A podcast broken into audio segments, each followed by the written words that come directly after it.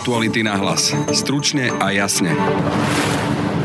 Hnutie Oľano ultimátum SAS, ktorým podmienilo svoj návrat do koalície, odmietlo a liberálom ustúpiť nemieni.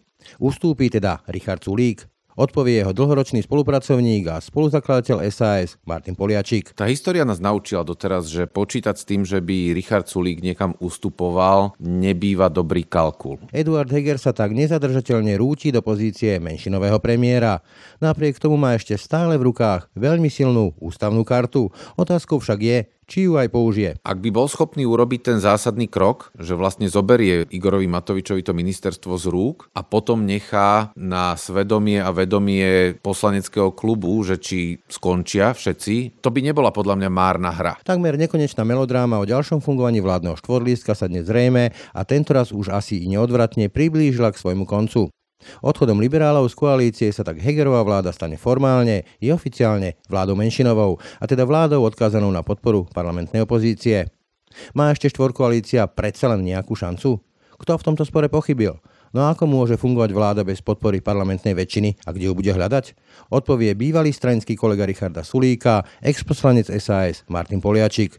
V druhej časti dnešného podcastu sa pozrieme na tému finančnej gramotnosti. Na otázky, ako na tom sme práve v tejto oblasti, odpovedia riaditeľka Finque Centra Danica Lacová a hlavný analytik Národnej banky Michal Horvát. Veľakrát sa stáva, že ľuďom uchádzajú príležitosti, ktoré sú veľmi zaujímavé, cez ktoré by si mohli zvýšiť životnú úroveň. Počúvate Aktuality na hlas. Pekný deň a pokoj v duši želajú Denisa Žilová a Brani Robšinský.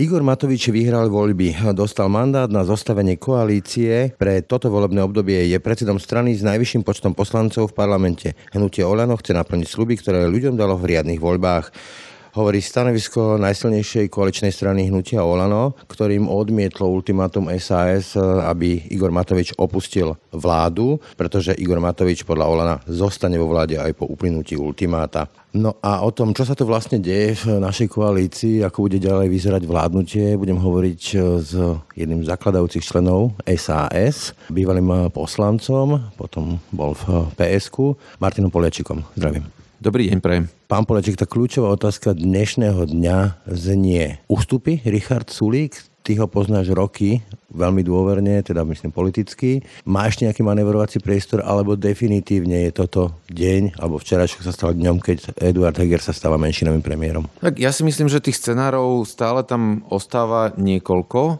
ale tá história nás naučila doteraz, že počítať s tým, že by Richard Sulík niekam ustupoval, nebýva dobrý kalkul. On sa dokáže až Zaťať. presne zaťato držať toho, čo už povedal a aj keď e, bežným javom v politike je nechávanie si nejakého manevrovacieho priestoru. On už od toho roku 2011 ukázal niekoľkokrát, že v momente, keď si spraví jeden silný názor, tak za ním stojí bez ohľadu na politické alebo mocenské konsekvencie. A myslím si, že toto je jedna z najistejších premís, keď sa pozeráme na to, že aké sú tie cesty z tohto von. Ja som chvíľu čakal, či sa nerozohrá taká nejaká poctivá hra na prerozdelenie moci tých základných dvoch zložiek. To znamená, že by prebral premiér Heger vlastne zodpovednosť za vládu a nechal stranickým šéfom zodpovednosť za parlament. To znamená, že v nejakej chvíli by všetci traja lídry ostatných strán, lebo Boris Kolár vo vláde nie je, sa vrátili do parlamentu a keby premiér Heger povedal, dajte mi na starosť vládu a vy mi vyjadrite dôveru v tom, že v nej môžem pokračovať, to je vec, ktorá by podľa mňa zaujímavým spôsobom dokázala rozdať na novo karty, ale tým, že Igor Matovič vo vnútri Olano potvrdil svoju mocenskú pozíciu, tak e,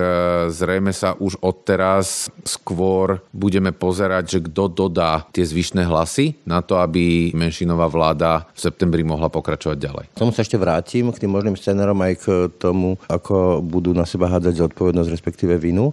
Ale vrátim sa ešte k Richardovi Sulíkovi a k SAS, lebo SAS to nie je len Richard Sulík, to sú aj ostatní členovia. Je vôbec predstaviteľné pre SAS, aby v tejto pozícii ešte ustúpilo, lebo to by bola definitívne ako keby strata tváre, alebo minimálne takto to môžu vnímať, že vlastne dali veľmi silné ultimátum, odišli reálne z koaličnej zmluvy a potom by sa vrátili bez toho, aby sa tá základná požiadavka splnila. Nie, toto, tak ako ja tú stranu poznám, je toto veľmi ťažko predstaviteľný scenár. Tam, keď sa dá jednoznačné stanovisko, tak sa buď počíta s nejakou treťou alternatívou alebo so splneným požiadaviek. Hej? Tretia alternatíva by bola to, čo som povedal predtým. V podstate splnenie požiadavky, že Igor Matovič odchádza, ale neodchádzal by sám, ale len veľmi ťažko si viem predstaviť, že by teraz Richard Sulik povedal, že OK, tak blafovali sme a vráti sa naspäť. To je niečo, s čím počítal Bela Bugár alebo Mikuláš Durinda v 2011 roku na začiatku tých vyjednávaní o Eurovale a nedopadlo to dobre a myslím si, že to nie je niečo, s čím by sa dalo počítať teraz. A ako vlastne ty čítaš, hovorím človek, ktorý pozná Richarda Sulika, celú túto hru, že si dupol, povedal stačí, lebo on to prezentuje takto, že už stačí, že už mu proste pretiekli nervy. Priznám sa úprimne, ja som to čakal už pred nejakým polorokom, že tie nervy pretečú a som sa divil, že drží, drží ako hluchý dvere. Je za tým toto, že už naozaj mu praskli nervy a povedal, že takto sa vládnuť nedá, lebo tie scenáre z Olano počúvame všelijaké kúpenie, dohody s PSK a neviem čo všetko možné. Ja mu do hlavy nevidím, ale popravde pri všetkom tom toxickom prístupe Igora Matoviča, ktorým nielenže je veľmi ťažké naplňať sluby, ktoré táto vláda občanom dala, ale to zároveň podkopáva vieru v demokraciu ako takú v našej mladej republike, tak ja sa nedivím, že v nejakej chvíli si povedal, že a dosť. Podľa mňa je to niečo, čo sme si ako celá krajina mali povedať v nejakom čase a nenechať Igora Matoviča vystúpať tak vysoko. Čiže inými slovami, keby si ty bol teraz reálne v nejakom rozhodujúcom orgáne SAS, v nejakom tom predsedníctve, Republikovej rade, tak by si hlasoval tak, ako hlasovali vtedy začiatkom leta, teda, že odchádzame z koaličnej zmluvy a dávame si takúto podmienku? Pri tejto jednej podmienke by som s vysokou pravdepodobnosťou bol za, lebo tak moja afinita k Igorovi Matovičovi je extrémne nízka a to sa rokmi nemení, skôr ten pocit pohrdania časom rastie. Ide ale o to, že možno keby som mal tú možnosť, tak podobne ako to dnes tvrdí Lucian Nicholson, by som argumentoval za nejakú širšiu manévrovaciu plochu. Hej, že možno, že, možno, že keby tých podmienok bolo viacej a je kam ustupovať a nebolo by to postavené až tak na hranu, tak aj ten Edo Heger by nemal zďaleka tak významne zviazané ruky, že buď sa postavím na stranu jedného alebo druhého. Nie je to trošku ilúzia aj z tej strany hovoriť o Eduardovi Hegerovi, lebo keď čítam ten posledný týždeň, tak tam boli signály, že ešte bude nejaké stretnutie, kým Richard Sulik pôjde na pondelok na dovolenku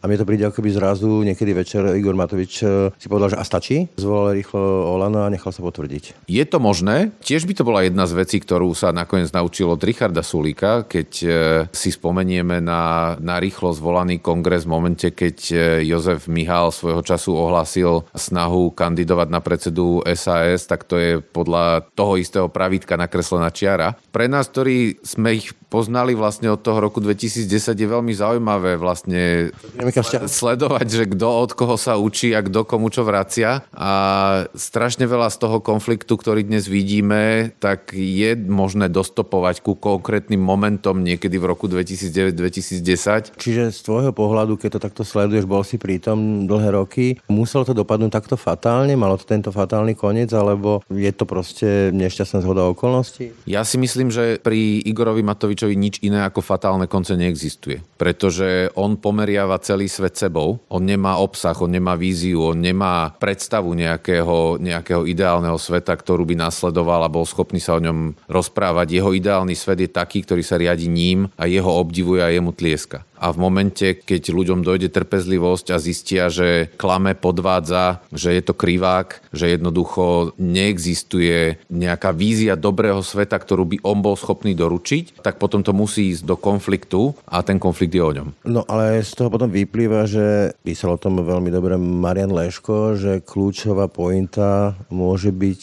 v tom, aké máme strany. Olano je naozaj, to je proste schránka vo vlastníctve Igora Matoviča a SAS tiež nie je strana, ktorá by mala nejakú širšiu členskú základňu. Je tam exkluzívne členstvo, výberové členstvo. Zažili sme celú sériu odchodov od e, Joža Kolára, Daniela Krajcera, Miškova cez Michal až po teba, čo tiež svedčí o tom, že to sú vlastne hračky v rukách predsedov. Je to tak, v silných demokraciách vlastne jedným z ich najsilnejších motorov sú vnútorné stranické opozície. Veľké členské základne, ktoré donútia tých predsedov nejako konať. Áno, áno, že keď sa napríklad pozrieme to, čo sa teraz stalo Borisovi Johnsonovi vo Veľkej Británii, veď on nebol nachystaný odísť, on nemal inú možnosť. A keby Igor Matovič teraz nemal inú možnosť, lebo by silné stranické orgány v Olano mu jednoducho nevyjadrili dostatočne silnú dôveru, tak to je jedným z riešení tej koaličnej krízy. A Eduard Heger jednoducho zrejme nedokáže zahrať tú mocenskú hru. Akokoľvek je to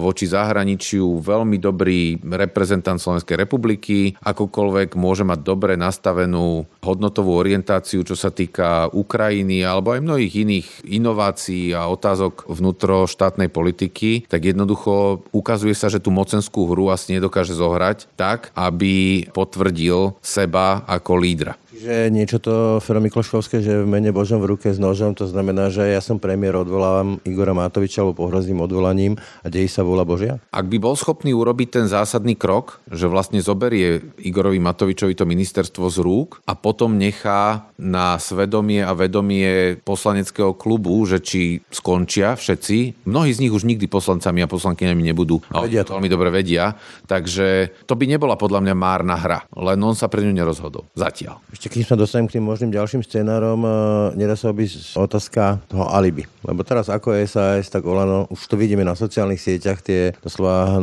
mety, kto je vinný. Na strane Olano je argumentácia, že v podstate je to nejaká kúpená hra oligarchov, dohodnutý scenár s prezidentkou o nejakej úradníckej vláde, alebo neviem čo všetko možno až priam nezmyselné. Na strane SAS je to zase argumentácia, že Igor Matovič je v podstate psychopat, lebo to už aj Richard Sulik naznačil, takto hlboko sme klesli, až po to, že jednoducho neplnia sa v podstate žiadne vážne slúby, respektíve nevládne sa štát je paralizovaný. Ako čítaš ty tú zodpovednosť za tento scenár, ktorý sa stal? Tak eh, ona nakoniec presne tak isto ako v roku 2011 aj tu tá zodpovednosť bude spoločná a my opätovne vlastne potvrdzujeme, že nie sme schopní v momente, keď ako keby tá prodemokratická časť spoločnosti má možnosť aspoň chvíľu určovať pravidlá a dosadzovať ľudí na kľúčové posty, tak v tom zlyha. Mňa to extrémne mrzí a frustruje, ale tak ako sme zlyhali v roku 2011 kolektívne, tak aj toto bude kolektívne zlyhanie a bude iba otázka preferencií, že kto na koho ukáže prstom. Na konci budú oslabené inštitúcie, oslabená schopnosť štátu čerpať peniaze z fondu obnovy, naštartovaná extrémistická horda na čele s Ficom, Blahom a celou tou fašistickou eskadrou, ktorú dneska máme v parlamente a ešte ďalšou, ktorá čaká na vstup do ňoho a môže sa nám stať, že budeme zachraňovať demokraciu samotnú a v tej chvíli bude úplne jedno, že či na... Potiahol to poslednú čiernu. Na vine bol Igor Matovič alebo Richard Sulík s vysokou pravdepodobnosťou ich to spláchne obi dvoch a tá história ani k jednému z nich potom nebude, obávam sa, veľmi milosrdná. Tak ten kľúčový argument, ktorým e, argumentuje hlavne Olano, ale aj povedzme mnohí novinári, ktorí sa tomu venujú roky, ja rozumiem tomu, že naozaj teraz je výnimočná značná šanca, vidíme to, prezident policajného zboru to prezentoval, však bývalý špeciálny prokurátor v base, to sú neuveriteľné veci, policajný prezident bývalý a tak ďalej a tak ďalej, vyšetrovanie na tých najvyšších stupienkoch a smeruje to až pomaly k Robertovi Ficovi, ale nebudeme predbiehať. Ale dovolím sa takú kacírskú myšlienku. Spravodlivosť to nie je len to, že či zavrieme Roberta Fica, ale spravodlivosť je povedzme aj to, že tu máme niekoľko rokov za trávu, že tu máme čakačky 10 rokov na nejaké súdne pojednávanie, že sa tu odoberajú deti z rodín, otcovia ich nevidia a štát nie je len spravodlivý spravodlivosť, ale to je aj funkčnosť inštitúcií, zdravotníctvo, školstvo, však ľudia potrebujú žiť v modernom štáte 21. storočia. Podľa teba ten argument, že teraz máme rozviazané ruky pre políciu a prokuratúru, je tak všeobjímajúci a tak silný, že by mal Richard Sulík a Igor Matovič a všetci ostatní zaťať zuby a vydržať to? Alebo nie je toto alibi, ktoré ospravedlní všetko? No, mne tento ako šerifovský princíp spravodlivosti, že nechajme to na chvíľu v rukách toho správneho šerifa, príde stále ako taký nejaký rukojemník a práve toto je alibi, že vo všetkých ostatných veciach môžeme robiť, čo chceme. A to by tak nemalo byť. Ja samozrejme nechcem, aby boli policajtom a prokurátorom a sudcom zviazané ruky. Znovu. Určite som za to, aby ľudia, ktorí majú vymáhať spravodlivosť, mali k tomu možnosti, ale to nesmie byť závislé na jednej konkrétnej politickej garnitúre. Hej. To svedčí o tom, ako akutne je to inštitucionálne podhubie, podvyživené a ako veľmi ho potrebujeme naspäť postaviť na nohy, aby to nebolo závislé na vôli konkrétnych jednotlivcov a jednotlivých ľudí. Takže ja v tomto ohľade nie som fanúšikom nejakých predčasných volie, pretože neviem, čo po nich môže prísť a už niekoľkokrát sa nám stalo, že sme si nevedeli predstaviť, že to môže byť tak zlé a potom to bolo horšie, než tá najhoršia predstava. Mojím najhorším scenárom kedysi bolo, že premiérom dobrej vlády by mohol byť Richard Sulík a potom sa ním stal Igor Matovič a, za to áno, a, a moje najhoršie nočné mory sa stali realitou. Takže v tejto chvíli určite všetky apely na zodpovednosť sú na mieste. Hej, apely na to, aby sme sa sústredili na veci, ktoré sa dajú spraviť, či už je to lákanie zahraničných investícií, dotiahnutie súdnej reformy, reálna reforma vzdelávania, zaplatenie zdravotníkov a hlavne teda zodpovedná finančná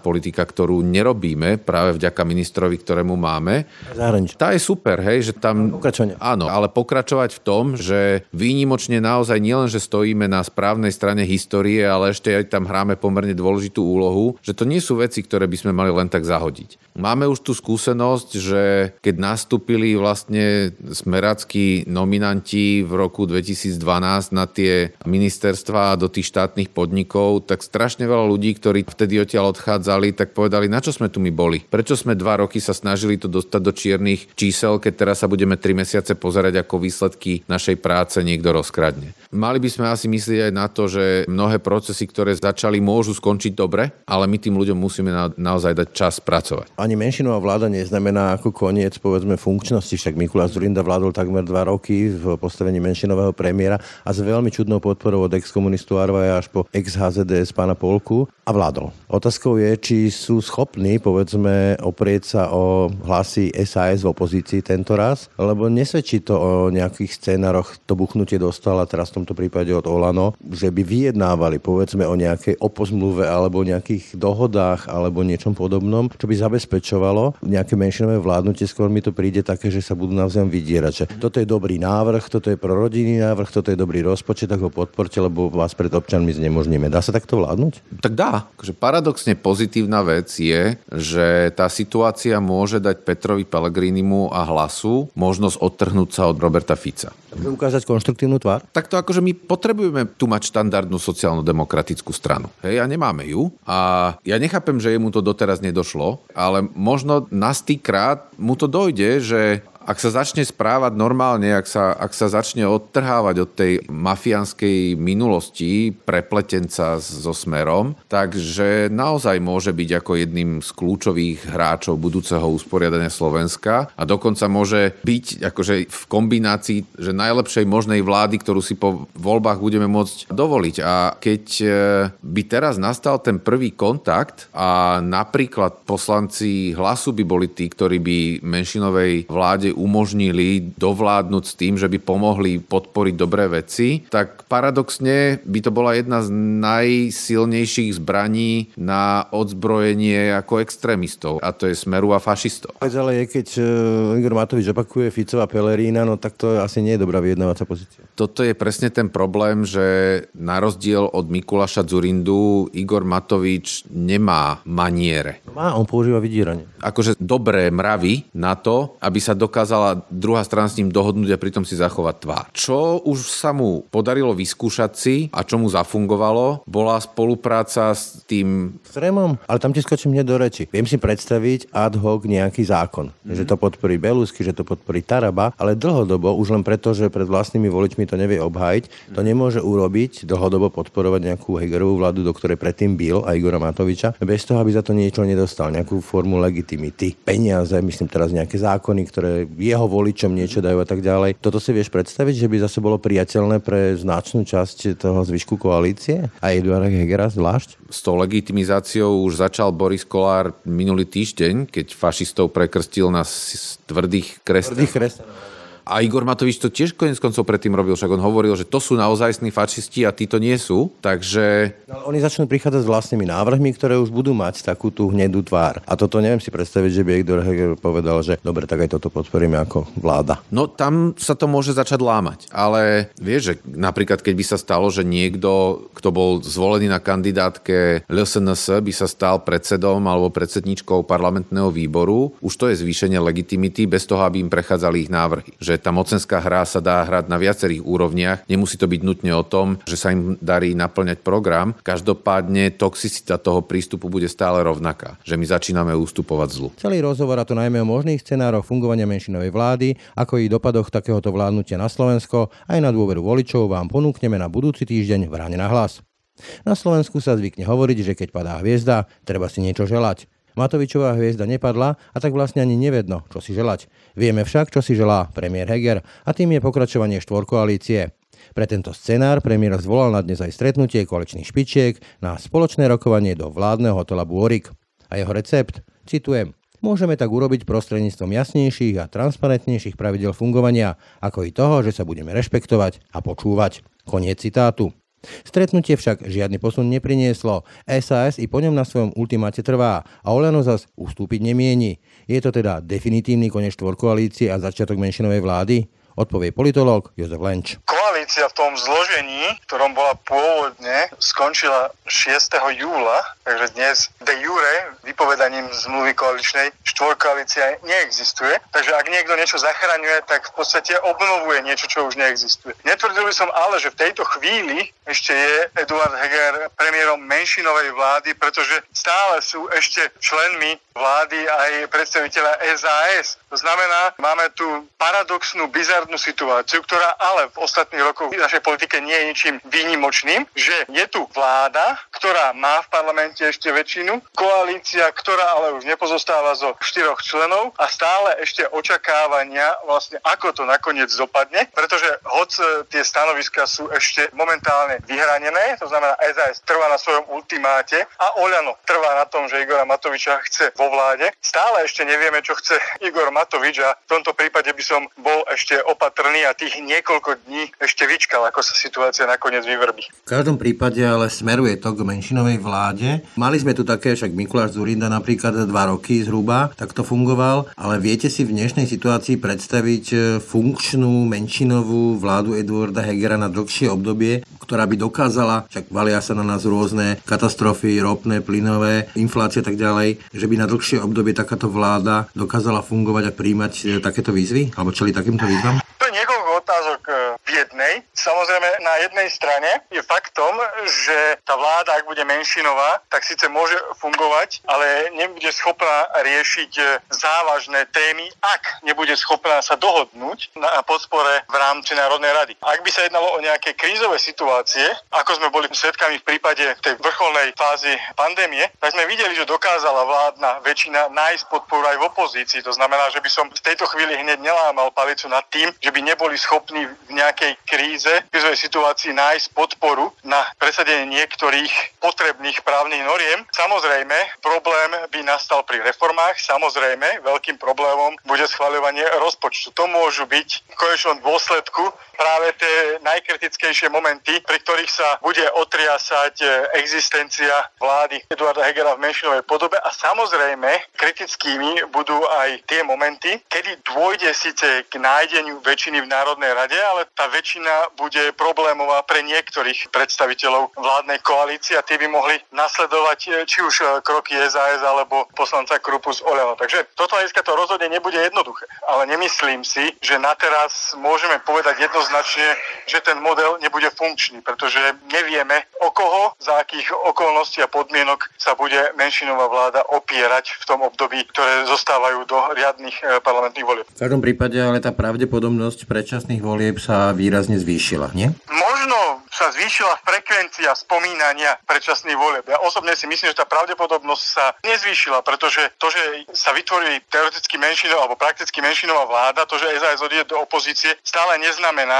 že budú naplnené tie kroky, ktoré v kontexte ústavy dnes sú možné na vyhlásenie predčasných volieb. To znamená, že by sa znefunkčila Národná rada na určité obdobie, to znamená, že by nebola uznášania schopná. A to bol som si neistý, že by sa za súčasných okolností našlo v Národnej rade dostatok hlasov na to, aby sa AD 1 zmenila ústava a AD 2 teda Národná rada sama seba rozpustila, pretože to by znamenalo pre mnohých koniec ich existencie v politike. Takže z tohto hľadiska si nemyslím, že sme sa nejak výrazne priblížili k predčasným voľbám, odlen od toho, že výrazne častejšie sa spomínajú. Na záver si požičiam slova Igora Matoviča, jedný z jeho záverečných slov po tom dnešnom stretnutí na Búriku, že keby e, e, jedného človeka, alebo teda jeho nenávisť jedného človeka, alebo zájmy jeho človeka ustúpili zájmom Slovenska. Dá sa hovoriť, že toto je o neústupčivosti, záujmoch a egu Igora Matoviča alebo Richarda Sulika, keď to veľmi, veľmi zjednoduším. Keď to veľmi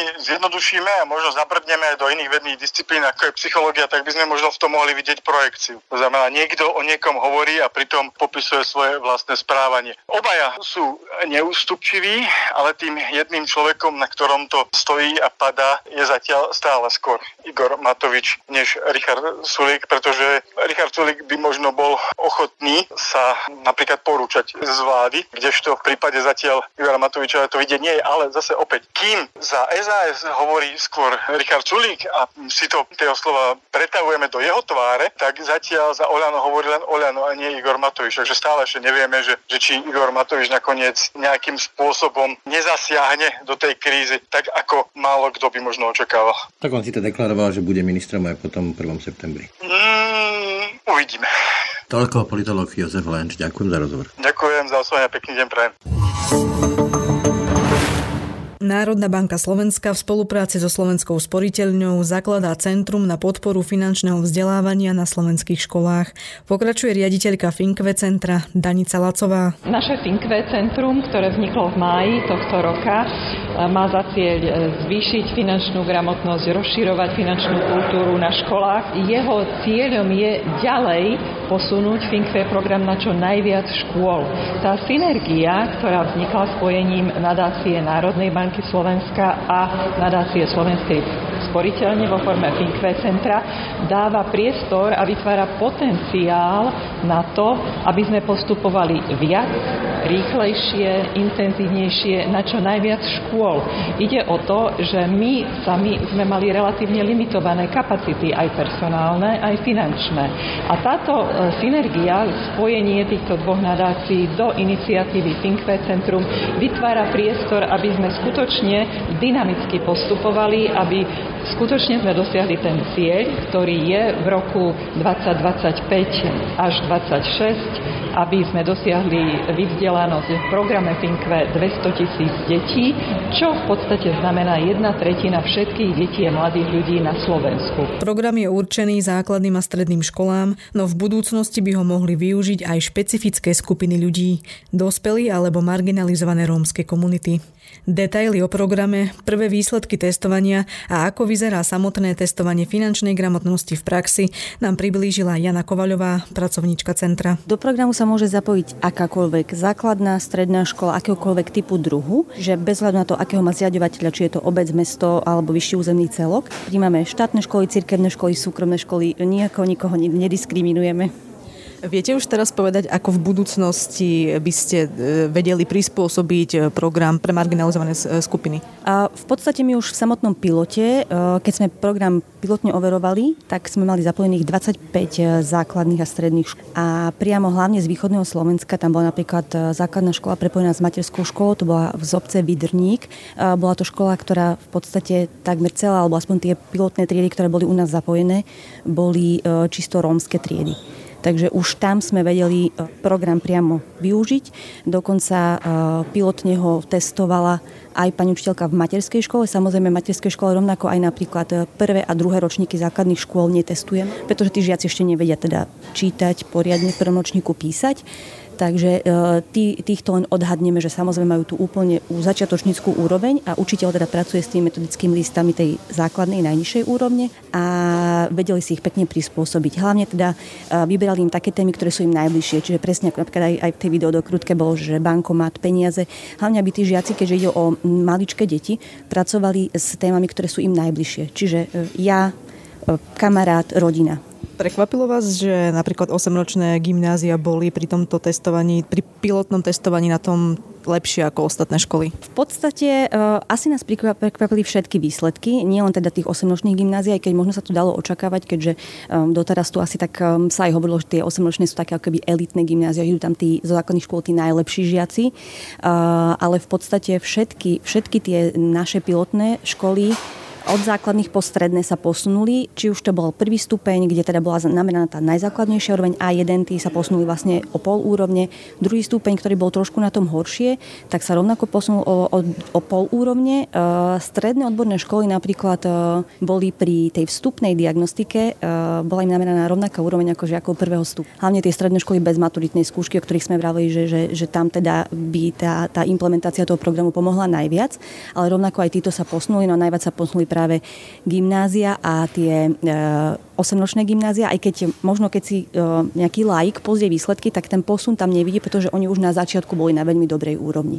Takže toto je také akože diskutabilné, že niekto sa môže toho možno chytiť, že títo nemali veľký posun, ale je to práve preto, lebo oni už na začiatku programu mali veľmi dobrú vstupnú úroveň. A je možno potrebné povedať, že aj ten vstupný uh, adaptívny test je postavený tak, že ten žiak nepotrebuje mať žiadne uh, vedomosti o tom, presne o tých pojmoch napríklad, čo je úrok, čo je úve, čo je istina, pretože aj ten samotný test je postavený na vzdelávacie oblasti. Tak ako my vlastne fokusujeme program na vzdelávacie oblasti a v tých daných vzdelávacích oblastiach sa snažíme o podporu kompetencií, čiže napríklad viac jazyku čítanie s porozumením alebo ústny prejav, matematike práve argumentovanie, človek a príroda, pozorovanie, experimentovanie, formulácia hypotéz, tak aj ten test je postavený práve na tie oblasti čitateľskej gramotnosti, matematickej gramotnosti, prírodovednej gramotnosti, finančnej gramotnosti v kontexte celej tej finančnej kultúry. Vy ste spomínali, že vás e, prekvapili tie výsledky všetky, tak aké ste mali očakávania možno? Verili sme, že teda sa tie všetky pilotné triedy posunú vyššie, pretože ten pilot fungoval tak, že každá škola mala podľa veľkosti pilotnú triedu a k nej kontrolnú triedu. Čiže v pilotnej triede tí učiteľia pracovali s tými všetkými metodickými materiálmi, pracovnými listami pre žiakov. Kontrolná trieda išla klasicky e, vyučovacím procesom, ako bežne funguje v triede. Rovnako sme ich ale testovali, aby sme práve vedeli ukázať a namerať, či e, ak použijeme metodiku Finkve, posunie tých žiakov vyššie. My sme na začiatku aj vlastne pred samotným testovaním robili taký dotazník s učiteľmi, aby sami odhadli, že možno aká, ako si myslia, že tá úroveň žiakov bude. Bolo veľmi zaujímavé, že samotní učiteľ si mysleli, že bude nižšia úroveň už tá vstupná, ako samotní žiaci mali. Čiže toto je aj to, že niekedy možno ako keby tak podceňujeme e, žiakov, že teda tie vedomosti nemajú, ale v dnešnej dobe, e, kedy sa na nich chrlia z hocakých smerov, tak e, to tak nie je až. Aké výzvy vás čakajú v budúcnosti? A momentálne máme pred sebou ako keby po implementácii a pilote ďalší ročník, už teda v novo vzniknutom Pinkve centre a máme nových 90 škôl prihlásených. Možno takou najväčšou výzvou je um, naozaj, aby program bol vnímaný hlavne z hľadiska tých zriadovateľov škôl. Že nie je to len program, ktorý fun- bude tu pre nás projekt, ktorý je na rok, ale je to program, ktorý môže škola realizovať do nekonečná ako keby, pretože aj my stále obnovujeme banku tých metodických listov, pracovných listov a, a Určite, tak ako aj bolo povedané, program môže byť v budúcnosti po úprave tý, toho kompetenčného rámca napríklad využiteľný pre dospelú populáciu. A máte nejaké aj e, plány, ako možno tých zriadovateľov presvedčiť, aby v budúcnosti ten program vnímali? Mm-hmm. Tak... A my už teraz s nimi komunikujeme, už teraz vlastne vo fáze implementácie, kedy máme zapojených 62 škôl, tak e, sme oslovali všetkých zriadovateľov, niektorí už napríklad máme s nimi podpísané aj memoranda o spolupráci. Niektorí sú takí, že aktívnejší, aktívne do toho vstupujú, vidia už samotne v tom, keď, keď teda im predstavíme program, aké benefity aj ten zriadovateľ z, ne, z neho môže mať, tak uh, vidia v ňom to plus, že naozaj sú to pre nich aj relevantná dáta, uh, ako tá škola funguje, vie si porovnať školy, uh, v tej zriadovateľskej pôsobnosti, ktorú má, povedať, pozrieť sa na to možno, že prečo to funguje tam lepšie, prečo tu horšie a zároveň má e, potom k dispozícii aj práve z tých meraní práve tie všetky výsledky o úrovniach čitateľskej gramotnosti, matematickej gramotnosti, gramotnosti finančnej kultúry, prírodovednej gramotnosti. Ako vidí problematiku finančnej gramotnosti na Slovensku hlavný analytik Národnej banky Michal Horvát. Zvyšovanie finančnej gramotnosti je dôležité preto, aby eh, ľudia na Slovensku mali vyššiu životnú úroveň, aby robili lepšie rozhodnutia, aby eh, lepšie manažovali svoje financie a, a svoj, svoj rodinný rozpočet. Veľa krát sa stáva, že ľuďom uchádzajú príležitosti, ktoré sú veľmi zaujímavé, cez ktoré by si mohli zvýšiť životnú úroveň. Zároveň mnohokrát robia rozhodnutia, ktoré potom lutujú. A práve cez zvyšovanie finančnej gramotnosti už od e, základných škôl e, chceme dosiahnuť to, aby sa toto stávalo, tie chybné rozhodnutia, aby sa stávali menej v budúcnosti a naopak, aby ľudia bohatli viac cez e, dobré rozhodnutia. Vieme povedať aj, že aké výzvy nás ako krajinu napríklad čakajú v tejto oblasti? Vieme, teda respektíve tušíme, že s finančnou gramotnosťou sme na tom na Slovensku pomerne zle. Preto len tušíme, lebo nemáme dobré údaje o tom a práve jeden e, z projektov, ktorý chceme financovať cez nadáciu, je to, aby sa riadne podľa medzinárodných metodík odmerala finančná gramotnosť slovenskej populácie, aby sme vedeli, že čo je vlastne ten e, východiskový stav, z ktorého vychádzame a kde vlastne smerovať to úsilie. Takže e, dúfame, že takýto projekt budeme vedieť podporiť v najbližšej budúcnosti a, a, a potom budeme vedieť lepšie smerovať naše úsilie a financie aj v tejto oblasti. Tak a to už bolo z dnešných aktualít na hlas. Skutočne všetko. Pekný deň a pokoj v duši prajú Denisa Žilová a Brani Dobšinský. Aktuality na hlas. Stručne a jasne.